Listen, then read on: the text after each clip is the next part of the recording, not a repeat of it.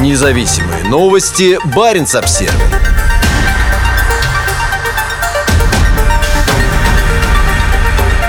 Росатомфлот получил второй гигантский атомный ледокол.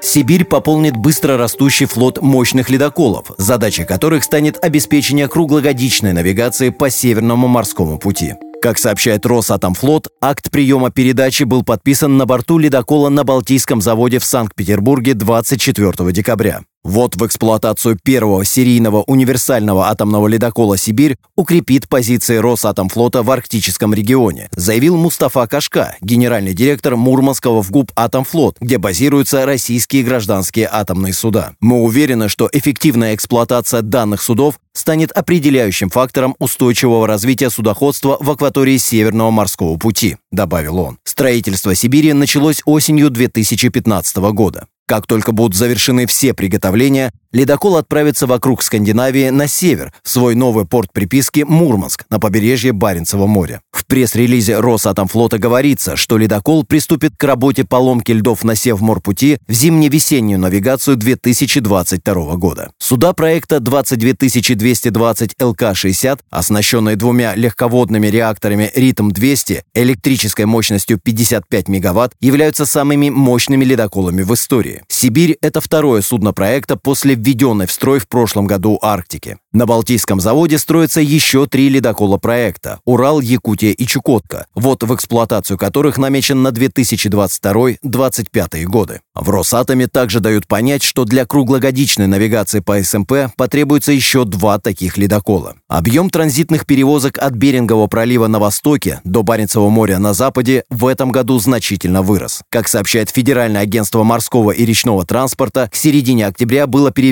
более полутора миллионов тонн транзитных грузов, на 80 с лишним процентов больше, чем за аналогичный период 2020 года. В этом году лед на СМП появился на удивление рано. Уже в конце октября значительные участки удаленных арктических акваторий затянулись льдами, и к началу ноября по маршруту могли свободно передвигаться только суда самого высокого ледового класса. Середине ноября в затянутых льдами Восточно-Сибирском море и море Лаптевых застряли или пытались вырваться более 20 судов. Помимо ЛК-60, в России также ведется разработка еще более мощных ледоколов проекта «Лидер», способных прокладывать широкие каналы во льду для больших караванов. Лидеры будут строиться на судостроительном центре «Звезда» на российском Дальнем Востоке. Контракт на первый из них был подписан в прошлом году. В то время как Сибирь и Одноклассники способны работать во льдах толщиной до 4 метров, лидеры смогут ломать еще более толстый лед. Вероятно, еще важнее то, что лидер на 13,5 метров шире, что позволит проводить по Севморпути более крупные суда. И Новая Арктика, и Новая Сибирь названы в честь старых атомных ледоколов, которые уже выведены из эксплуатации. Первая Сибирь проработала с 1977 по 1992 годы. В 2016 году, после 23 лет отстоя на Мурманском атомфлоте, судно отбуксировали на судоремонтный завод «Нерпа» на утилизацию. С введением в строй Сибири у России теперь 6 действующих атомных ледоколов – Таймыр, Вайгач, 50 лет Победы, Ямал, Арктика и Сибирь. Также частью флота Росатомфлота, базирующегося в Мурманске, является атомный сухогруз «Севморпуть».